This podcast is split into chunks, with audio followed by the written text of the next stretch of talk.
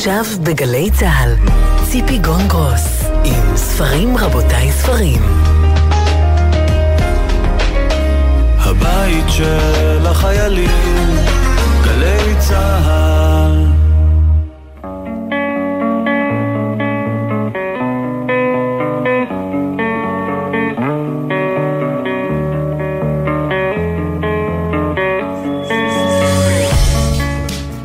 רבותיי, ספרים, סיכום שבועי, שלום לכם, תודה שאתם איתנו.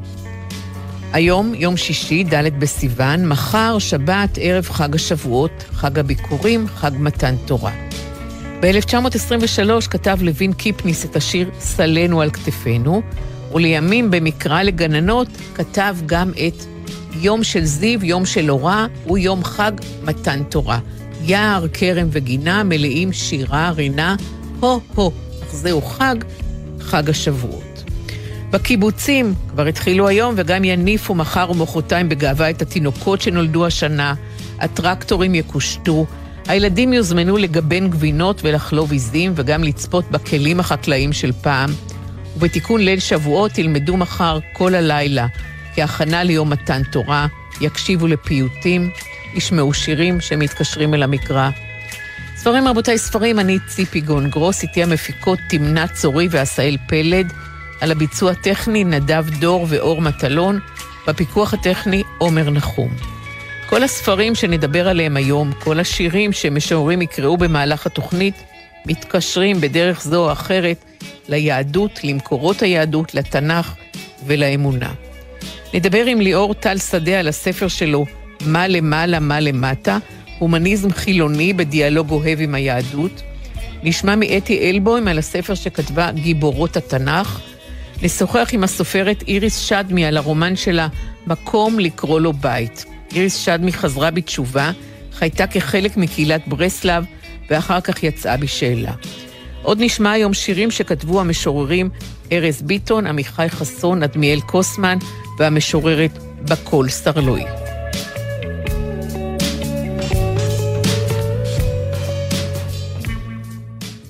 המשורר ארז ביטון. אקרא את שירי הדרך מתוך ספרי החדש תפרים שיצא בימים אלה בהוצאת הקיבוץ המאוחד. הדרך, לא עקדו אותי ולא הייתי יצחק אל מול המאכלת, ולא היה לי איל בסבך, כי יום יום נצרבה בי הדרך אל הר המוריה. כי יום יום מתתי, כי יום יום קמתי לתחייה בין אחת עשרה לערך, נשאתי עוון אבות ואימהות. הייתי כפרתכם, אני כפרתכם.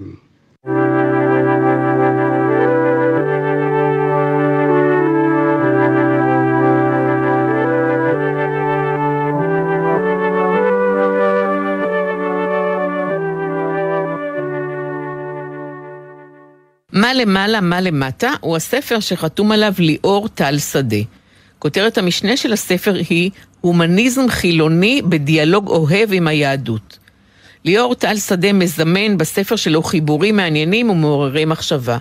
כמו למשל החיבור בין השיימינג, הפעולה הכל כך שכיחה במילניום השלישי, לבין מקורות היהדות, כמו החיבור בין חיים נחמן ביאליק לבין השבת הציבורית היום עם שאלת העסקים הפתוחים, התחבורה הציבורית בשבת, כמו החיבור בין פרשת חיי שרה לבין מנהג ההספד, שבו אנחנו מדברים אל המת ועל המת, בעת ובעונה אחת מדברים אליו בפעם האחרונה כאילו הוא יכול לשמוע אותנו.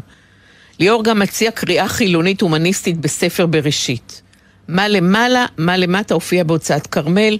שלום ליאור טל שדה. שלום, ציפי. בוא נתחיל מיסודות המבנה הזה שאתה משרטט בספר. מהו הומניזם חילוני? מהי יהדות חילונית הומניסטית? אני מבקש בעצם להפגיש את התפיסה של אהבת האדם אה, עם התרבות היהודית רבת השנים, ולבדוק מה קורה כששניהם נפגשים ולא אחד מהם מתכופף בפני השני. זאת אומרת, אה, אני תופס הומניזם כדבר שיש לו, הייתי אומר, שלוש קומות, ואני אגיד את זה רגע בצורה יהודית, שהקומה הבסיסית שלו, התחתונה שלו, והקומה של צלם אלוהים שבאדם, אה, שאנחנו קוראים לזה היום זכויות אדם. אה, זה שכל אחד מאיתנו אה, כבן אנוש אה, הולך עם איזה משהו שאפשר להגיד מגיע לו, אפשר להגיד שגם יש לו חובות בעקבות זה, שזאת קומה בסיסית מאוד של ההומניזם. יש קומה שנייה שהיא הקומה של לא תעמוד על דם רעך, שאומרת ההומניזם דורש ממני שאני רואה אדם בצרה להיות איתו. לא אה, לעמוד ולא לעשות דבר. כשאני רואה אה, את הדם, כמובן כמטאפורה, את הדם נשפך, אני צריך לעשות משהו. ואני חושב שזה מזמן אותנו לאיזה שיח שהוא מעבר לזכויות, הוא שיח של חמלה, הוא שיח שרואה אדם, הוא שיח שרוצה להיות לצידו. והקומה העליונה ביותר היא הקומה של ואהבת לרעך כמוך, שאומרת על מפגש שנובע מתוך אהבה, ואני לא מתכוון לאהבה כרגש, אלא קצת בעקבות השראה של אריך פרום, אהבה כצורה של התייחסות, כצורה של פעילות. אה, כשאני פוגש אותך, לפגוש אותך ממקום שדואג לך. לפגוש אותך ממקום שמרגיש אחראי כלפייך, ממקום שמכבד את מי שאת ואת מה שאת, ממקום שמבקש להכיר אותך, שזה ארבעת יסודות האהבה של אריך פרום, מה שעכשיו עניתי. אמ, וזה המכלול של ההומניזם, כל שלוש הקומות האלה ביחד.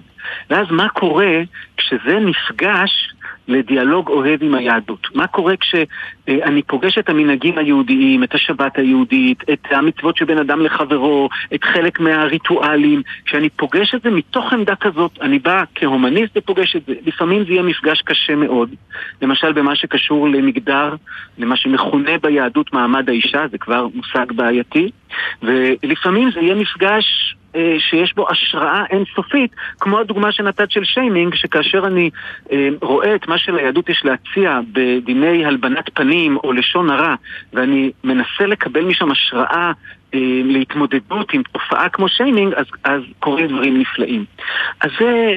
על רגל אחת המסגרת הזאתי של לבוא מתוך עמדה חילונית, הומניסטית, אה, שלא מתביישת בחילוניות ובהומניזם שלה, ומתוך הריבונות הזאת, מתוך המקום עם הגב הזקוף, לפגוש את היהדות על כל מה שיש לה להציע, לדיאלוג אוהב, למשהו שישנה אותי בתוך המפגש, וגם, אני מעז להגיד, ישנה את היהדות בתוך המפגש.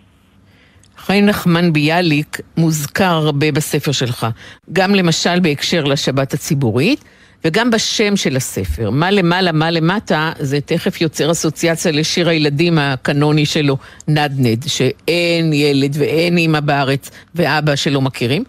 ואצל ביאליק התשובה היא רק אני, אני ואתה. כן, אז ביאליק בעצם את מה למעלה מה למטה לקח מהמשנה במסכת חגיגה. הראשון לעלות על זה היה ארי אלון לפני הרבה שנים. אה, יש משנה במסכת חגיגה שאומרת שיש ארבע שאלות שאסור לשאול מה למעלה, מה למטה, מה לפנים ומה לאחור. זו משנה שמבקשת למסגר לנו את השיח, להגיד לנו על מה מותר לדבר ועל מה אסור לדבר, על מה מותר לחשוב ומה אסור לחשוב. ובא ביאליק בחן ובתעוזה, וגורם לנו להתנדנד בין מעלה ומטה ולשאול את השאלה האסורה, וגם מציע לה את התשובה החילונית שלו, של אה, רק אני, אני ואתה. ובתוך השם הזה גלום עוד משהו מעניין שביאליק התעסק איתו הרבה.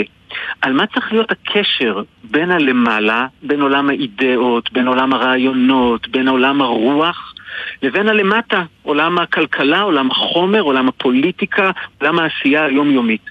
אה, והשאלה מי קודם למי ומה צריך להיות הקשר ביניהם העסיקה את היהדות הרבה שנים, יש לנו איזה מחלוקת בין בית שמאי לבית הלל. וב... נאום שנשא ביאליק לפתיחת האוניברסיטה העברית, להנחת אבן הפינה לאוניברסיטה העברית, הוא אמר, פוסקים אנו עתה עכשיו הלכה, לא כבית הלל, שהארץ נבראה תחילה, ולא כבית שמאי, שהשמיים נבראו תחילה, זאת אומרת, לא שיותר חשוב החומר ולא שיותר חשוב הרוח, לא שיותר חשוב הפוליטיקה ולא שיותר חשוב הרעיונות, אלא כחכמים ששניהם כאחד ובמאמר אחד נבראו.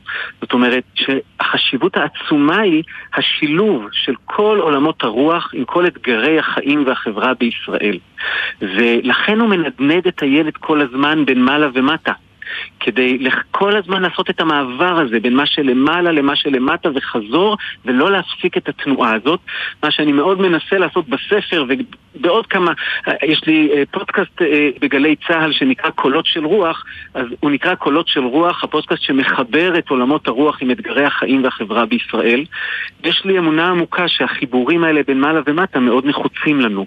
אז לכן כך אה, קראתי לספר, ובשבילי ביאליק הוא גיבור תרבות גדול, ולא בגלל השירה שלו, או לא רק בגלל השירה שלו, אלא בגלל המסות המופלאות והנאומים המדהימים והאיגרות שלו, של אה, מה שכינה חיים באר בנאי תרבות אמיתי. מישהו שרואה את עומק האתגרים של התרבות ויודע לבנות. ומתוך העמדה החילונית-הומניסטית שלך, אתה מציע קריאה בספר בראשית. למשל במרד ובתאווה לדעת שיש בסיפור גן עדן. או אתה מציג את אברהם כעובד זר, כמהגר עבודה במצרים.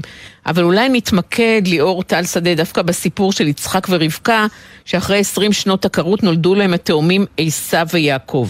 ובחרתי להתמקד דווקא בסיפור הזה, כי הוא מופיע בפרשת תולדות, והיא גם פרשת הבר מצווה שלך. נכון. אה, וגם אני צריך להגיד באופן מאוד אישי שפשוט אה, נולדו לי תאומים. אז אחרי שהיא גם פרשת הבר מצווה, זאת אומרת הפרשה שעליה גדלתי ושהולכת איתי כל השנים, אז הגעתי למצב אה, שגם אני, יש לי תאומים, והפרשה הזאת היא מזמנת הרבה מאוד מבטים, הרבה מאוד הסתכלויות. אחת מהנפלאות שבהם זה הסתכלות שלא צריך להיות בשבילה רק חילוני הומניסט, אבל יש בה תעוזה. הסתכלות של הרש"ר הירש.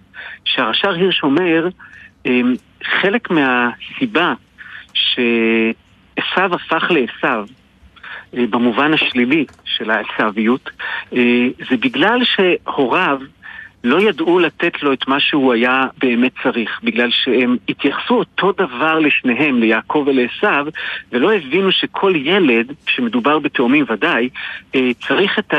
היחס האישי של לראות אותו כפי שהוא ולאפשר לו לצמוח ולהתפתח בהתאם לאישיות המיוחדת שלו. עכשיו, איזה תעוזה זאת של פרשן, אה, את יודעת, אה, רב אורתודוקס אה, במאה ה-19 בגרמניה, לבוא ובעצם להעביר ביקורת חריפה על יצחק אבינו ולהגיד, אתה לא ידעת לראות נכון את מה שעובר על, ה, על הבנים שלך, ולכן קרה מה שקרה. וזה פותח גם פתח בכלל רגע להסתכל, תראי, האבות שלנו, יש להם הרבה מאוד דברים שאפשר ללמוד מהם אמ, ולקבל מהם השראה. אבל צריך גם רגע להגיד בכנות, ספר בראשית זה ספר המשפחות הלא מתפקדות. ספר בראשית זה ספר של התייחסות קשה מאוד של אבות לבניהם. אה, יצחק בסופו של דבר שלא ידע להיות אבא טוב, הוא אותו יצחק שמצא את עצמו שוכב עם אבא שמניף חרב ועומד להרוג אותו, וברגע האחרון ניצל, כמובן אני מדבר על עקדת יצחק, תחשבי עם איזה טראומה הוא גדל. אז הניסיון של הספר הוא גם להביט במבט האנושי הזה, הפשוט, על ספר בראשית, לראות את הסיפורים, לראות איפה האחים בוכים, לראות איפה המשפחות אה, עוברות טלטלות. אה, אני חושב שבהרבה מובנים יחסי אחים בספר בראשית הם קטסטרופה אחת גדולה. זה מתחיל מקין והבל, וזה מגיע עד למכירת יוסף וזריקתו לבור ומכירתו לישמעאלים. זאת קטסטרופה נוראית של יחסי אחים, שמקבלת את התיקון שלה אחרי זה ביחסי משה ואהרון לאורך אה, שמות ויקרא במדבר דברים, שזה ממש ספרי התיקון ליחס בין אחים בספר בראשית. וכולנו שרנו לא מזמן בליל הסדר, ארבע אמהות, שלושה אבות. ואתה אומר, סליחה, סליחה, סליחה, היו שש אמהות, הודרו כאן שתי אמהות, בלהה וזלפה. נכון, וזה, זה, זה, אני חושב, אה, פשטו של מקרא, כן? זה לא, לא רק אני אומר.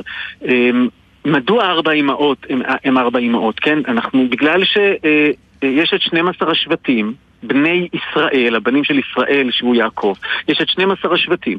ואומרים, אז רחל ולאה אה, הולידו את 12 השבטים, רק זה פשוט לא נכון עובדתית. 12 השבטים נולדו מרחל, לאה, בלהה וזלפה, שהיו השפחות, אה, ולצערי הרב אנחנו עוצמים עיניים שזה מין הדרה חברתית תרבותית עמוקה. עכשיו, תראי, התורה מציינת את כל השש. ולאחר מכן במדרשי חז"ל בכמה וכמה מקומות חוזר המספר שש אמהות ומציינים את בלהה ואת זלפה. יש איזה דרש של אה, רבי מלובביץ' שאומר שהמילה ברזל זה ראשי תיבות של בלהה, רחל, זלפה, לאה, ושבכוונה מקדימים את השפחות לגבירות כדי להגיד את החשיבות שלהן, ואנחנו מוחקים אותם. ומדברים על ארבע אמהות, ואני חושב שזה נוגע בתופעה חברתית קשה ועצובה של להדיר את החלשים ביותר, להתייחס אליהם כשקופים, לא לראות אותם, עד לרמה שלוקחים לאימא את הילדים שלה. כאילו מה שאנחנו עושים פה ברמה התרבותית, כשאנחנו לא מזכירים את בלהה וזלפה, זה לגזול מבלהה וזלפה את הילדים שלהם. וזה בשבילי, ביום שפתאום ככה קראתי את הפרשה ופתאום היה לי את האור הזה, פתאום היטלטלתי ואמרתי, מה אנחנו עושים? איך אנחנו יכולים לשיר אה, ארבע אימהות? איך אפשר כשבעצם אנחנו מוחקים שתי אימהות? זה היה לי טלטלה עמוקה, כי זה לא רק קריאה מחדש עכשיו במקורות, זה רגע להסתכל מחדש על המציאות ולחפש בכל מקום את בלהה וזלפה. אבל זה מדהים ליאור כמה זה מתקשר היום לכל הנושא של הפונדקאות והדיון סביב פונדקאות. כן, זה כבר נושא שממש חששתי מכניסה אליו, כי הוא כל כך מורכב. שהרי בפונדקאות יש גם סוגים שונים של פונדקאות, ויש פונדקאות של חסד, ויש פונדקאות שנקנית בכסף, ויש שהיא מהווה כמעט ניצול של עוני מחפיר, אבל יש לפעמים שזה לא המצב, אז אני, אני חס וחלילה לא רוצה לפסוק פה איזה משהו על כל עולם הפונדקאות, אמ, אבל ברור שזה נוגע מאוד חזק בשאלה המודרנית של אה, לקנות תינוקות ממי שאין להם שום דבר בחיים והם נאלצים למכור. אה, אבל זה אני חושב כבר להגיד קצת יותר מדי בסוגיה כל כך רגישה שצריך לפנות לה זמן ולדבר עליה ב... ממש ברגישות ובזהירות. ואתה בחרת לסיים את הספר שלך, מה למעלה, מה למטה, בטקסט שכתבת לפני 24 שנה. כשהיית בן 22, כתבת אותו בהשראת הספר של יונתן גפן, רוק בבית הסוהר. תרשה לי לקרוא קטע קצר מתוך הסיום הזה של הספר. בשלהי לימודיי בתיכון כבר העזתי להתחיל להאמין שאינני מאמין. היו ימים בהם לא ידעתי שזה מותר, שאפשר, עכשיו כבר התחלתי להאמין בחוסר אמונתי, והיא מצידה טפטפה מעצמה כל יום מעט יותר על צינורות נפשי. כמה שנים לפני החלודה. מדי פעם הייתה דליפה קלה, ובין הוודאי והמובן ריחף לו שקט ומפוחד סימן שאלה. אז אנחנו מתחילים לדבר עליי כשאני כבר כמעט מחוסר אלוהים, והאהבה הראשונה שלי מתנפצת במלוא הוד דתיותה, כמו מראה ענקית מפגיעת אבן לאלפי רסיסי זכוכית קטנטנים וחדים, ואני מביט בהם ורואה מבעד דמעה את עצמי מפוזר לחתיכות על הרצפה. יש לי חדר קטן וחשוך, אין בו אור או אל, אבל יש בו אלפי רסיסים מפוזרים, ואני לא מפסיק לדרוך עליהם וליילל, מנסה להפוך את הדם שמתחיל לגור מרגליי למילים, וקשה לי. אז אפשר אולי לומר שמאז כבר מצאת את הדרך הייחודית שלך להפוך את הדם למילים? אה, כן, קודם כל אני התרגשתי לשמוע אותך אה, קוראת את זה. אה, כמו שהראית, החלק האחרון של הספר הוא כתוב בסגנון אחר לחלוטין, והוא מבקש לחשוף רגע את סיפורי האישי, והוא נוגע בהרבה זוויות, מאמונה ועד למיניות ואהבה. אמ, ו, וכן, אני חושב, מה שיש שם זה את המבוכה הגדולה, הקושי הגדול, הסחרחורת הזאת של בן נוער שעובר תהליכים כבדי משקל, ובמקרה שאת הקראת, מאבד את האמונה באלוהים, אה, והאובדן אמונה נשאר. אבל היום אני כבר לא דורך על רסיסים ואני כבר לא שקט ומפוחד, אלא אני חושב שהדרך של היהדות החילונית ההומניסטית בשבילי היא, אה, היא גאולה ממש. אה, ואני מרגיש בה אה, עמוק בתוך הבית, ואחד הדברים שהיה לי עונג לגלות במהלך השנים בעבודתי במקומות כמו הייתי ראש מכינת בינה וסמנכ"ל תוכן בקולות, והיום אני זוכה להיות מנכ"ל של המכון הדמוקרטי, מנכ"ל שותף של המכון הדמוקרטי ליתר דיוק. אני, אני מרגיש שהדבר הזה, היהדות החילונית ההומניסטית, נותנת אוויר לנשימה לאוכלוסייה רחבה מאוד. וכשאני זוכה לשבת, וכבר לשמחתי זכיתי עם מאות אם לא אלפים, אמ, וללמוד ביחד ולנסות ליצור ביחד על הבסיס הזה, אז אני רואה שזה נותן טעם וחיים להרבה מאוד אנשים. תודה רבה, ליאור טל שדה. שם הספר הוא "מה למעלה, מה למטה", והוא הופיע בהוצאת כרמל ירושלים. חג שמח. חג שמח.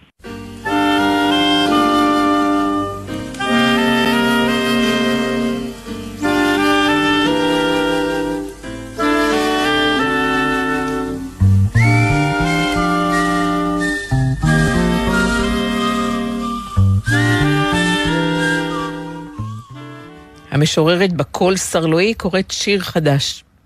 כמו אלוהים. כמו אלוהים, רק את רואה את הצד החשוך של ההיסטוריה. טלטלי האבק, נפשות זרוקות לצד הדרך כמו קליפות סביב הפח. שאריות השבת במפה המוכתמת, אלף גרביים, נפשות בודדות. כל יכולה, בקשות זוחלות בך כמו נמלים. הם מטיחים בך תפילות, תודה ותלונות, על שאינם מוצאים תחתונים נקיים. כמו אלוהים את עובדת שישה ימים ומצווה על כולם לנוח בשביעי. עד אז יש לתלות מאורות ברקיע, להפריד בין היבשה לים, להזיז יבשות בלא להיחרד, להשגיח על כל החי, להיעשות אדם, לקרוא אחריו. כשהוא מתחבא מפנייך ואת רואה אותו בכעס ובחמלה, עירום, מחפש אישה בבדידותו, מוצא אותה באשמתו. כמו אלוהים את נושמת, מתפללת להיות טובה דייה, שהלילה יבוא בעיתו עם תנועת הכוכבים כשכולם ישנים, ולא יראו לך את החשיכה. שאיש לא ישאל איפה היית, למה שתקת, למה לא היה אוכל, איך אפשר להמשיך אחרי שנעלמת. כמו אלוהים, גם היום כולם פנו אלייך, ואיש לא שאל לשלומך. אם היית מספרת, הם לא היו מאמינים. אלוהים, לשאת הכל גם כשאת נשכחת, ואיש לא מודה באהבה. מדי בוקר לתת ליום לעלות, ולצופיות לינוק את הטל מהעלים, שעה שקולן מתערבב במכונת הכביסה שלעולם לא תדום.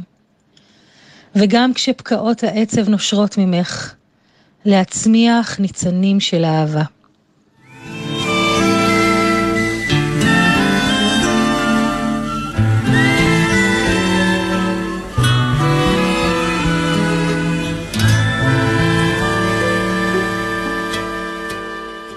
רומן הבכורה שמפרסמת עכשיו איריס שדמי נקרא מקום לקרוא לו בית. הוא נפתח בחתונה של יובל ויואל בקיבוץ צורעה. בבוקר החתונה יובל נוסעת עם שתיים מחברותיה למדרשה להתפלל בקבר של שמעון הצדיק. בחתונה היא לובשת שמלה לבנה חסודה שתפרו לה בבני ברק, והחברות דואגות גם להזיז את כיסא הכלה שבו היא עתידה לשבת אל עזרת הנשים. צדיק, צדיק לוחשות החברות מהמדרשה כשיואל ממלמל תפילה, ואחר כך מניח על ראשה את כיסוי הבד הלבן האטום שמכונה דיטריך. והיא, בלי לראות, מובלת לחופה על ידי אימא של יואל מצד אחד ואחותה עירית מצד שני.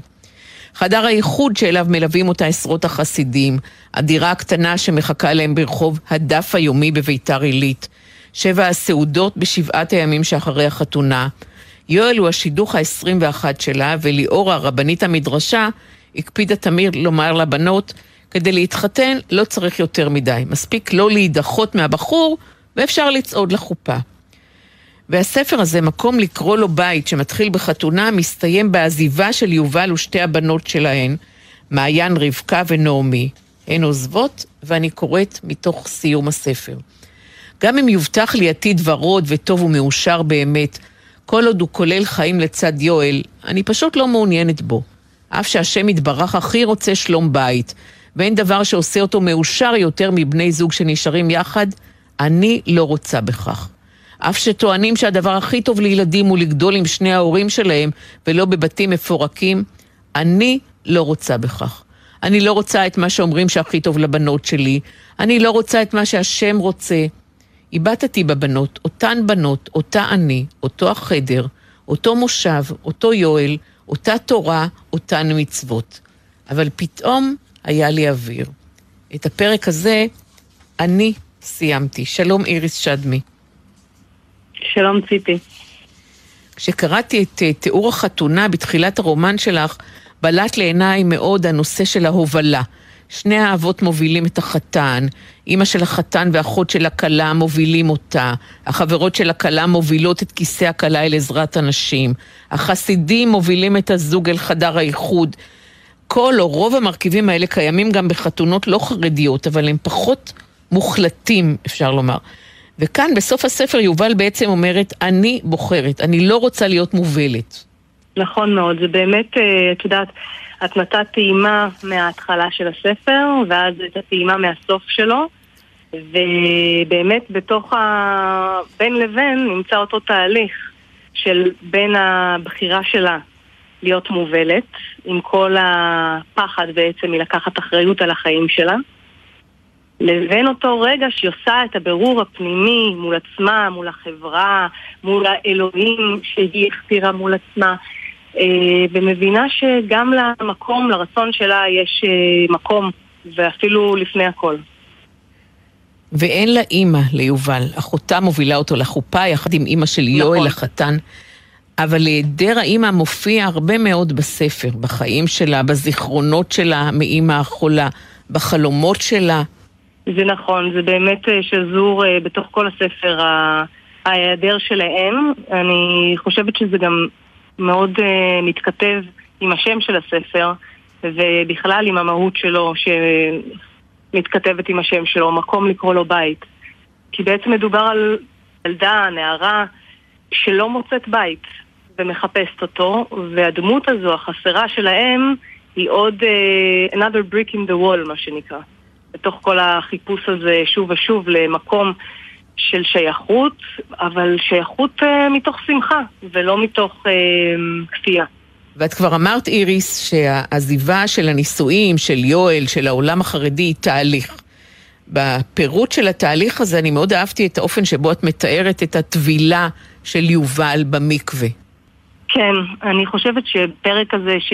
ובכלל בכל פרק שמתוארים הדקדוקים של המצוות, אפשר uh, לראות ש... שהספר נכתב לא מתוך איזושהי ביקורת. כלומר, אני לגמרי התחברתי לדמות ולרגשות שהיו לה ולהתמסרות שלה. ואומנם אנחנו יכולים לזהות הרבה קשיים, לדוגמה בפרק הזה של המקווה, רואים את הקשיים שלה, אבל אלו לא קשיים אמוניים. אלו הרבה, הרבה ספקות עצמיים, האם היא עושה את הדברים כמו שצריך. רצון מאוד מאוד חזק להיות בסדר ולציית ולהיות כפי שהשם דורש. השבר, השבר אולי, והוא באמת חלק מהתהליך, זה שלאורך זמן, תוך כדי ניסיון עיקש מאוד ומסור מאוד להתאים את עצמה לכל אותן דרישות של, של הציוויים, של המצוות, של החברה מסביבה, אם היא אמיתית אמיתית מול הלב שלה ומול מה שמתחולל בו, היא רואה שיש פער בין מה שהיא עושה בחוץ, שאומנם הוא מאוד מאוד תואם לכל מה שמצפים ממנה, לבין מה שהשם מצפה ממנה, בוחן כליות ולב. והיא תוהה אז מה זה שווה. אז גם בפרק הזה של המקווה, שאת רואה את הדקדוקים של הדקדוקים של הדקדוקים, היא לא יכולה באמת לשמוח וליהנות מאותו תהליך ומאותה התמסרות, כי היא כל הזמן בספק, כי יודעת שבתוך תוכה היא כנראה לא בדיוק בסדר כמו שצריך. ואני חושבת שזה מה שיושב שם בשורש של התהליך. ההבנה שלאט לאט נבנית של הפער הזה, ושבעצם אף אחד לא יוכל לבוא ולהגיד לה, את בסדר, כמו שאת. כי הם מסתכלים רק על מה שבחוץ, באופן טבעי, והיא יודעת מה שבפנים. אז אם כך, מה היא תעשה? איך היא תדע שהיא בסדר? יובל אומרת על עצמה בספר, אני החלאה של שני עולמות. גם את בעצם, איריס שדמי, זזת בין שני העולמות האלה. מהחילוני לחרדי, מהחרדי לחילוני בחזרה? אה, נכון מאוד. אה, אני חזרתי בתשובה בגיל 17, גדלתי בבית חילוני לחלוטין, התחתנתי בגיל 20, ואת העזיבה של הדת אה, התרחשה בגיל 25. אה, סך הכל שבע שנים שהייתי שם בתוך העולם הזה, ו... ואכן אני החלאה שלו. באמת תהליך כזה שבו אתה עוזב סט ערכים שלם ומאמץ לך אחר, ואחר כך, במקרה הזה, במקרה הראשון זה בעצם היה עזיבת העולם החילוני והרחב, גם רואים את זה בספר לדוגמה עם הסצנה של הפרחים. הפרחים אה, הולכים ליער והיא יובל רואה רקפות והיא כל כך רוצה לקטוף אותם, אבל באינסטינקט היא ישר נמנעת, כי אסור לקטוף רקפות. אבל אני נזכרת שמי שאמר לה שזה אסור, ובאיזה איסור, זה, זה בעצם היו החוקים של העולם החילוני, וזה העולם שהיא כבר עזבה. ובעולם שלה עכשיו אין שום איסור לקטוף רקפות. אמ, למעשה היא פתאום מתנסה בסט חוקים אחרים של איסורים, והיום אני נמצאת במקום שבו עזבתי את הסט השני. אני חושבת שזה נטע בי איזושהי הטלת ספק uh, תמידית בכל, uh, חוק, ואני שמה מרכאות על המילה חוק. בין אם הוא חברתי אה, ובין אם הוא אה, שלי אפילו בתוכי כלפי משהו. ויש איריס מרכיבים של העולם החרדי שאימצת באותן שבע שנים וממשיכים ללוות אותך גם היום? חד משמעית כן. אה, קודם כל אני מאוד מאוד אוהבת את, אה, את הסיפורים של העולם הדתי, התורני, סיפורי המקרא. יש בהם חוכמה פשוט יפהפייה, ו... ושמעתי אותם כל כך הרבה פעמים שהם נחקקו בי.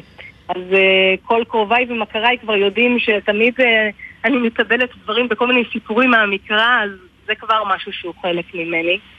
בנוסף לזה, החברה הספציפית שאני הייתי חלק ממנה, זאת הייתה חברה ש...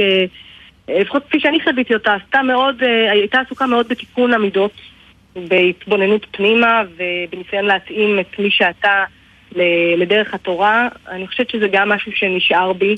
ולהמשך חיי תמיד מין סוג של התבוננות ופשוט אה, הפלס שמולו אני מודדת את עצמי הוא כבר לא התורה. אבל אותה התבוננות ואינטרוספקציה תמידית זה משהו ש... שנשאר.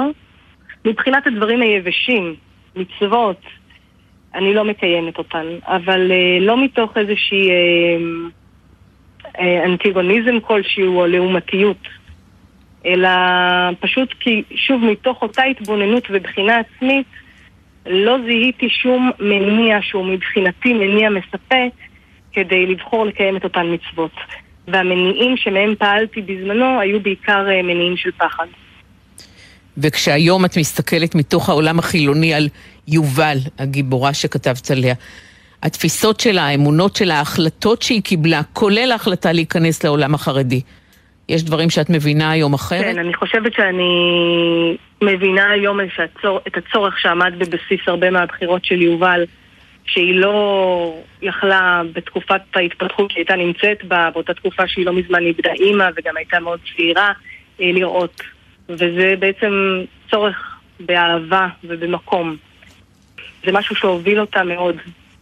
ובנוסף לזה, אני חושבת שעוד דבר שאני יכולה לייחס לה, זה חוסר ביטחון בקול הפנימי שלה. חוסר ביטחון בקול הפנימי שלה ואפילו חרדה אה, לתת לו להישמע. חרדה שהיא פתרה על ידי זה שהיא נתנה את מפתחות חייה למישהו אחר. תודה רבה. איריס שדמי, הספר נקרא מקום לקרוא לו בית והופיע בהוצאת שתיים. חג שמח. תודה רבה, ציפי, גם לך.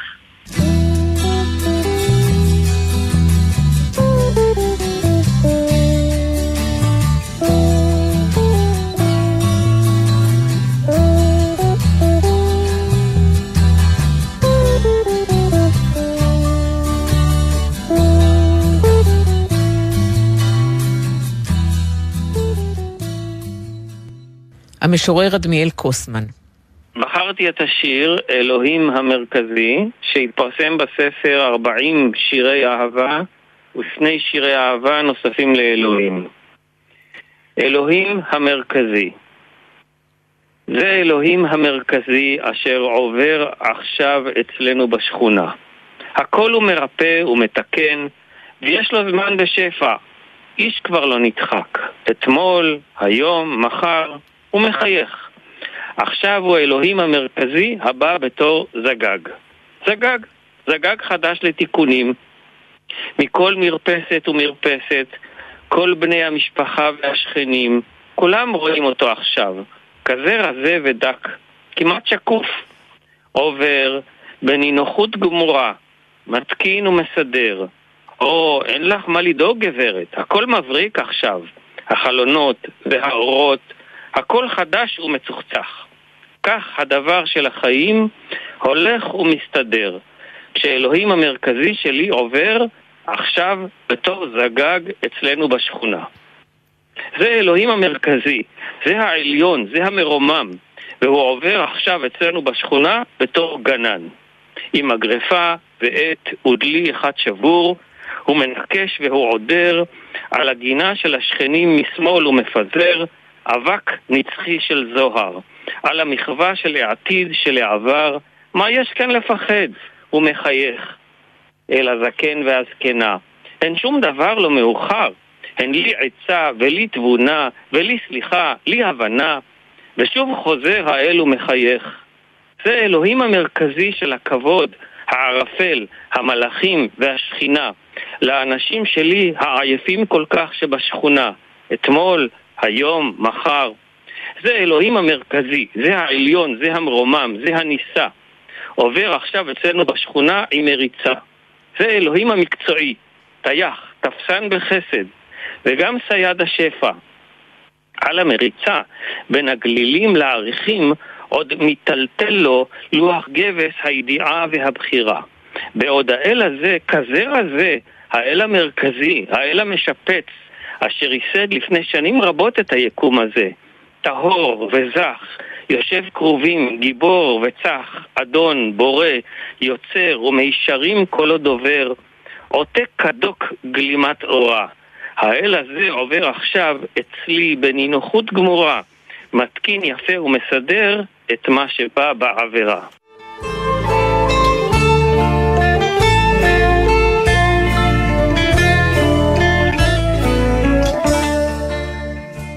ספרים רבותיי ספרים, תוכנית מיוחדת בסימן שבועות, במבט אל התורה ואל ארון הספרים היהודי. הסופרת, המחזאית, העיתונאית אתי אלבוים, מוציאה עכשיו בהוצאת ידיעות אחרונות את הספר גיבורות התנ"ך. היא בחרה 26 נשים מקראיות, מחווה, האישה הראשונה, ועד חולדה הנביאה, אחת משבע הנביאות שהיו לישראל, שפעלה בימי המקדש הראשון כשיאשיהו היה מלך יהודה. אתי אלבוים כותבת על שרה, אשתו של אברהם ואימו של יצחק, על לאה, בתו של לבן הארמי, וגם על אחותה רחל, שיעקב עבד שבע שנים כדי לזכות בה סוף סוף, והיו בעיניו שבע השנים כימים אחדים. היא מספרת את הסיפור של בת יפתח, בתו של השופט יפתח הגלעדי, שנדר נדר להעלות לעולה את הראשון שיצא לקראתו, אם ינצח את בני עמון, ובתו היא זו שיוצאת לקראתו. מספרת מחדש את הסיפור של הדס היתומה, הלוא היא אסתר המלכה שנישאה בעל כורחה למלך אחשורוש, וכך הצילה את העם היהודי. גם איזבל בספר הזה, אשתו של אחאב, מלך ישראל, בתו של מלך צידון, שמתוארת במקרא כאחת הנשים הרעות והדומיננטיות, וגם מלכת שבא, שהגיעה לפגוש בירושלים את שלמה המלך. גיבורות התנ"ך הוא הספר, שלום אתי אלבוים. שלום, שלום. את כותבת על דבורה הנביאה וגם על אה, נשים הרבה פחות מוכרות, כמו נועה, בתו של צלופחד, אחת מחמש הבנות שלו. איזה מכנה משותף יש ל-26 אנשים שבחרת לכתוב עליהן בספר? אז uh, באמת כולן נשים שפעלו, שעשו, שהניעו את העלילה התנכית. ואלה נשים שגם התנ"ך נתן להם מקום לכל אחת מהן, לרובן לפחות. אה, נתן מקום וגם נתן את השינוי שהם עשו. זאת אומרת, התנ"ך מאוד כיבד את השינוי שהם חוללו, כמו נועה והאחיות שלה, שחוללו ממש אה, שינוי הלכתי בעניין אה, ירושה של נחלות. הם באו למשה עם הבקשה שלמרות שהן בנות בלי אח ואבא שלהן נפטר ונותרה רק אימא שלהן, הן לא היו זכאיות לרשת את הארץ והן ביקשו את, אה, את מה שנראה להם כבר אז, בתקופת התנ"ך, שמגיע גם לאישה לרשת נחלה כמו גבר. אה, אז התנ"ך גם מביא להם מקום לשינוי, ואלה אה, כולם באמת נשים שאפשר ללמוד מהן, גם היום. נשים מעניינות, נשים אמיצות, נשים שהעיזו, שעשו. למעשה, אתי, את יצרת ספר שבו 26 סיפורים. כל סיפור הוא בלשונך. על אישה אחרת על פי העובדות שמצוינות במקרא. ולגבי כל אישה בעמוד שפותח את הסיפור, את uh, כותבת מי היה אבא שלה, מי היו ילדיה ואיפה היא נקברה. במה כן. הסיפור שאת מספרת מוסיף להבנה שלנו? למשל, את ציפורה בת יתרו, אשתו של משה, או את כן. חנה, אמו של שמואל הנביא. אה, למשל, כשאני מתארת את חנה, הסיפור של חנה, אז ההבדל, אילו הייתי עושה מאמר אה, אה, אקדמי הייתי מביאה את העובדות הפשוטות. מכיוון שבאתי לספר סיפור, בחרתי לספר אותו בצורה מאוד רגשית. אה, לקחתי משפט שמאוד תפסתי, המשפט התנ"כי, ומעיל קטון תעשה לו עמו. ובעצם בתור סופרת שאלתי את עצמי, מה זה מעיל קטון? היא בעצם אה, הורגת לילד, היא הכרה הרבה שנים חנה. אה, והיא מצפה לבן, ונולד בן אחרי הרבה שנים ואחרי הרבה קנאה באישה הנוספת שבעלה אלקנה לוקח, פנינה. וסוף סוף נולד הילד, הוא נולד אחרי תפילה שהיא מתפללת, והתפילה מאוד ידועה גם באותם ימים בתנ"ך וגם כיום, ונולד הילד, והיא מבטיחה שכאשר הוא ייוולד היא תביא אותו לאחר. אה, שהוא יגמל מהנקה, היא תביא אותו למשכן, והיא מביאה אותו, ואני מניחה שמאוד קר שם אני מדמיינת, והמילים האלה, מעיל כתום, תופסות אותי בתור יוצרת, ואני מנסה לחשוב למה היא תופרת לו מעיל כתום? מה, אין מעילים שם במשכן? ואני מבינה שכנראה אין מעילים בגודל של ילד קטן. ואני מבינה, וזה תופס אותי, בתור אימא לילדים, זה תופס אותי הערגה הזאת לילד והכמיהה וה... באמת הוויתור הזה לתת את הילד למשכן, לעבודת השם, ולבוא מדי פעם ולראות, ולראות שקר לו שם, ובאותה תקופה במשכן גם, יש גם קור פיזי של שילה, אבל יש גם איזה קור קצת נפשי, כי יש שם איזה חוסר צדק עם הבנים של עלי, ומשהו שם לא בדיוק ישר, ואני מדמיינת את הילד הקטן הזה שחווה את הקור הפיזי ואת הקור הנפשי, ואימא באה ומכינה לו מעיל. אז אני את הסיפור עצמו על חנה כותבת בצורה שהיא תופרת את המעיל, תח אחרי תח, וכל תח היא נזכרת בדרך שהיא עברה, וכאשר היא נזכרת למשל בפנינה, באישה השנייה שלקח בעלה, שמאוד, אה, היא קנאה בה מאוד, אז היא נזכרת מהמחט ויורד לדם, וזה התיאור הספרותי, זה היצירתיות שבעניין. ואז זה ממש לא הופך את זה למאמר אקדמי, אלא לסיפור. ואיך הסיפורים של אנשים שהחלטת להתמקד בהם נוגעים אחד בשני או משתקפים זה בזה? אז יש נשים שממש חיות באותה תקופה, אה, רחל ולאה, או נשותיו של דוד המלך, שאת ממש רואה את מיכל ואביגיל ובת שבע, וכל אחת נושקת קצת לשנייה, והן הכירו הרי אחת את השנייה. ואת רואה שזו קצת מקנאה, וזו קצת אה, לא מספיק מרגישה ש... נגיד מיכל, מרגישה שדוד נושא נשים אחרות, ומה קורה איתה? תשע שנים היא מחכה, היא אשתו הראשונה, היא עוזרת לו לברוח מאבא שלה, היא מצילה אותו, היא נשארת בארמון של אבא שלה, של שאול, דוד אה, נודד במדבר, ושוכח אותה. והיא שומעת שהוא נושא נשים אחרות, הוא נושא את אחינועם ואת אביגיל, ומה קורה איתה, וחולפות תשע שנים.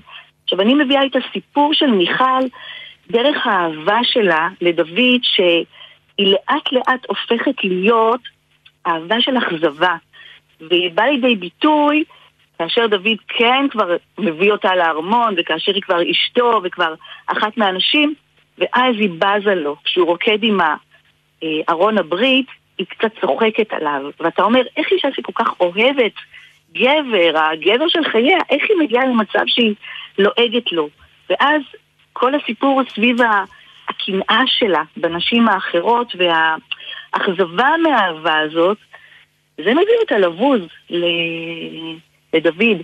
ובחרתי לכתוב את הסיפור של מיכל למשל, אה, ברגעי המוות שלה. היא ידוע, לא לפי התנ"ך, אבל לפי הפרשנות, ידוע שהיא נפטרה כשהיא ילדה את הבן שלהם, יתרעם, שאפילו השם שלו לא כל כך מוכר. ואני בחרתי להביא את הסיפור במהלך הלידה, שהיא מתייסרת ונזכרת באהבה לדוד שהופכת לבוז. אה, אז כן, אז נשים קשורות, הן קשורות שם הרבה נשים. יש גם נשים כמו חולדה שאין לה אישה לפניה או אישה אחריה שאיתה באותו זמן, אבל יש נשים מסוימות שאת... רחל ולאה, למשל, הכי דוגמה טובה, שאת קוראת את הסיפור של לאה, את רואה את הצד שלה, אחרי זה את הצד של רחל, את רואה את הצד של כל אחת מהן באהבה ליעקב.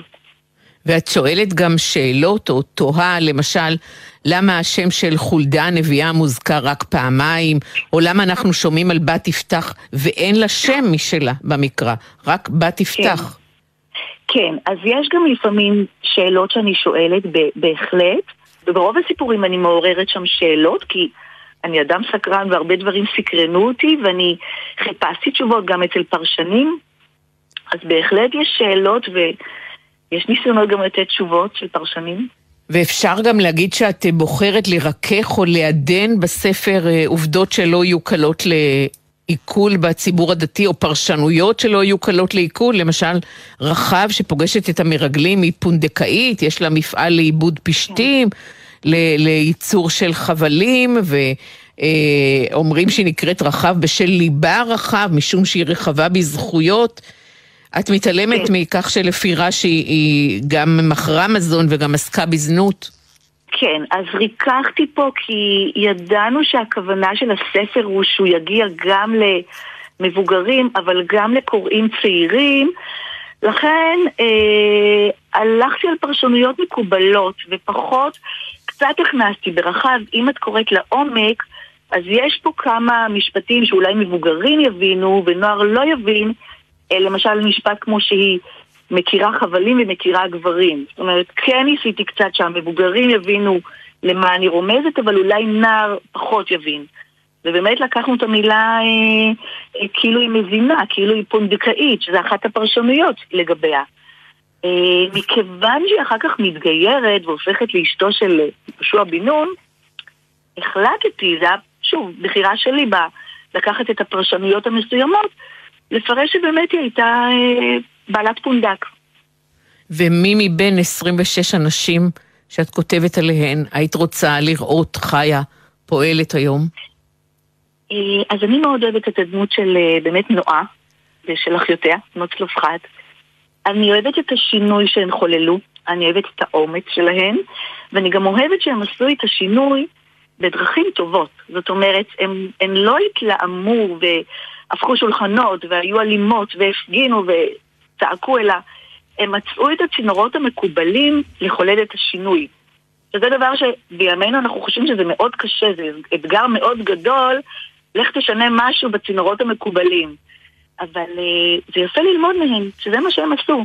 הם לא ישר ניגשו למשה, אלא הם קודם כל ניגשו לשרים שממונים על העשרות, ואז על אלה שממונים על המאות, ועברו משר אחד לאחד יותר חשוב, והם באו עם משהו מתוחכם גם. זאת אומרת, הם היו, גם אומרים עליהם הפרשנים שהם היו חכמניות, הם היו תלמידים חכמים, הם, הם באו מתוך, לא מתוך בורות, אלא מתוך הכרה.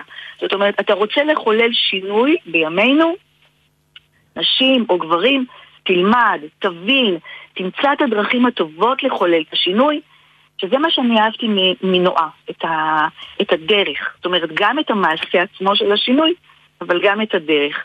והלוואי שדמויות כאלה ייתנו באמת לכולנו השראה גם כיום. ואת כותבת בסוף הדבר של הספר, את כותבת שאביך, שהיה ניצול שואה, אביך המנוח, ואימך בת ה-94, ניצולת אושוויץ בירקנאו, הם נתנו לך את ההשראה לספר. ההורים שלי באמת אנשים שעוררו בי הרבה השראה. אבא קודם כל אה, אה, למד שבע פעמים את הש"ס, גמר אותו, שזה מאוד אה, מעורר בכלל הערצה והשראה, וזה תוך כדי שהוא היה איש עמל ועבודה. הוא לא היה תלמיד ישיבה בבגרותו, אלא אדם שעבד, אבל למד כל ערב בבית. וזה משהו שראיתי ומשהו שמאוד גרם לי גם לאהוב את התנ"ך, כי ראיתי כמה הוא אוהב לימודי קודש. אימא מאוד אהבה, גם, מאוד אוהבת גם את התנ"ך. ובכלל, ההורים שניהם אנשים מאוד מעוררי השראה בכלל, כי הם בחרו uh, לחיות את החיים שלהם בטוב, באהבה לזולת. הם, uh, שניהם היו אנשים מאוד חיוביים. הם הפכו את הבית לבית שמח, היה בו צחוק, אמא סיפרה בדיחות, היה בו הרבה אהבה לבני אדם. ואני חושבת שהנקמה שלהם בנאצים, במה שעשו, ובזה שהם השמידו לשניהם את המשפחות, לאימא שלי את כל המשפחה ולאבא שלי, חוץ מאח אחד גם, את כל המשפחה, הנקמה של שניהם הייתה דווקא להרבות טוב בעולם. הם עזרו לאנשים, הם גיירו, הם, הם, אם עולים מרוסיה הם תמיד היו עובדים ובאים לקבל אותם בשדה התעופה ותמיד היו להם בבית אורחים שבאו ולאכול והם באמת אנשים שחיפשו איפה לעזור ואיפה להרבות טוב ואור בעולם וזה היה לדעתי התשובה שלהם למה שעשו לעם היהודי, דווקא להרבות טוב. תודה רבה. אתי אלבוים, הספר נקרא גיבורות התנ"ך והופיע בהוצאת ידיעות אחרונות. תודה, חג שמח. תודה וחג שמח.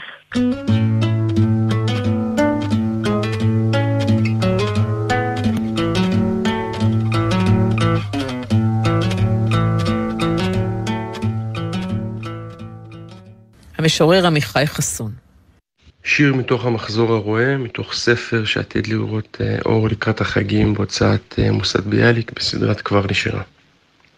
בישיבה התיכונית, בשעות הצהריים הקשות, שהגוף הרפה עצמו לתנומת חתול, וקולו על האש של הרב הפליג בשבחי המצוות התלויות בארצנו. התבוננתי בדיוקן הרב זצ"ל שניצב לצד הלוח כבקרת רועה עדרו, ועיניו הטובות ניחמו את פניי שנפלו אפיים אל השולחן, ושפתיי דובבו מעצמן. ארץ ישראל איננה דבר חיצוני, קניין חיצוני לאומה. כשהקצתי מתרדמה הרב הורה להצביע, למנות מעלות הארץ הטובה. כחום היום הכיתה השתתקה, ידי הונפה. התחלתי לדבר בגוף ראשון רבים.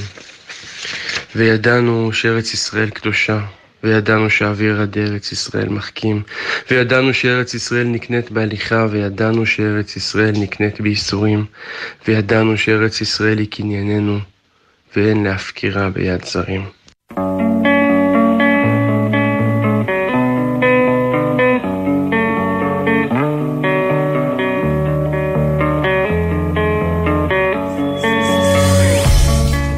ספרים עד כאן התוכנית להיום. תודה לאתי אלבוים, לליאור טל שדה ולאיריס שדמי. תודה למשוררים שקראו משיריהם ארז ביטון, בכל סרלואי, אדמיאל קוסמן ועמיחי חסון. כתובת המייל לתגובות שלכם, ספרים, גון גרוס, כרוכית ג'ימייל נקודה קום. באתר גלי צה"ל וביישומון אפשר להזין שוב לתוכנית, וגם אתם מוזמנים להיכנס לדף הפייסבוק שלנו, ספרים, רבותיי, ספרים בגלי צה"ל, ולעשות לנו לייק. הפיקו את התוכנית תמנה צורי ועשאל פלד, על הביצוע הטכני נדב דור ואור מטלון, בפיקוח הטכני עומר נחום. המלצה קצרה לסיום, פרגנו לעצמכם להשתתף באחד האירועים של תיקון ליל שבועות מחר בלילה. זה של בינה, תיקון בבית אריאלה, תיקון במוזיאון העמק, זה באתר רכבת העמק בכפר יהושע, במוזיאון העמק בקיבוץ יפעת, ועוד הרבה הרבה אפשרויות. בלו, תהנו, תשנו, תשלימו את השינה למחרת. ספרים, רבותיי, ספרים, אני ציפי גון גרוס, שתהיה שבת שלום, שיהיה חג שבועות נהדר, ולאחריו שבוע מצוין.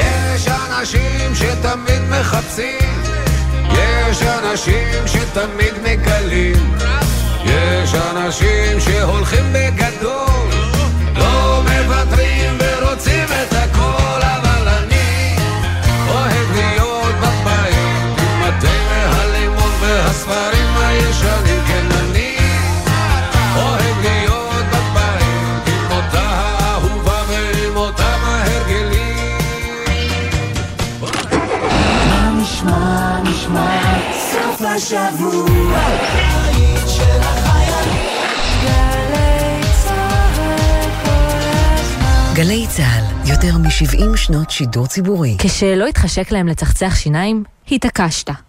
כשלא בא להם לעשות שיעורים, התעקשת. כשהם לא רצו לאכול ירקות, התעקשת. אז עכשיו, כשמדובר בחיים שלהם, אתם מוותרים?